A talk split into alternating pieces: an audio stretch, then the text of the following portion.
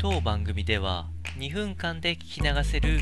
金融、健康美容、エンターテインメントの情報をお届けいたします。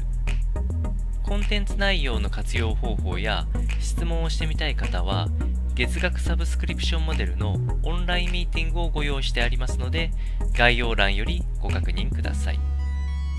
本日はトレンドラインよりハレガストロノミアを紹介していきたいというふうに思います。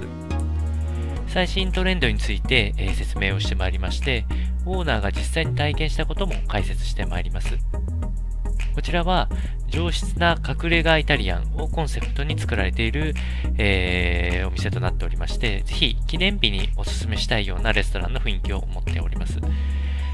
ロケーションは恵比寿駅から徒歩5分で、え、入り口はちょっとオートロックが入っているので、入るために、え、店員さんに、え、インターホンを鳴らすといったシステムになっておりますので、その辺も結構特別感があるようなあ印象があるかと思います。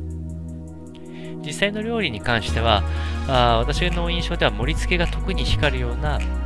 手作り料理っていうのがかなりメインで、えー、コース料理として出てきます。えー、特にパンなんかは何種類もあったりとか、あその盛り付けに関してはあ、その料理もさることながら、それこに合わせるディティールが素晴らしい、えー、葉っぱであったり、花であったり、色使いであったり、このあたりはあ特に光ってるかなという印象でした。